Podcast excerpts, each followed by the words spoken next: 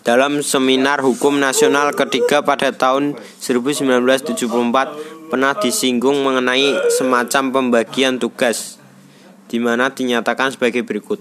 Suatu hal penting lainnya yang juga telah disepakati ialah pembagian tugas antara lembaga-lembaga pendidikan tinggi dan lembaga-lembaga ilmiah non-universitas di bidang penelitian hukum. Menurut kesepakatan tersebut, di lingkungan universitas dilakukan penelitian-penelitian hukum yang terutama menyangkut kepentingan pembangunan ilmu pengetahuan hukum murni dan pendidikan hukum.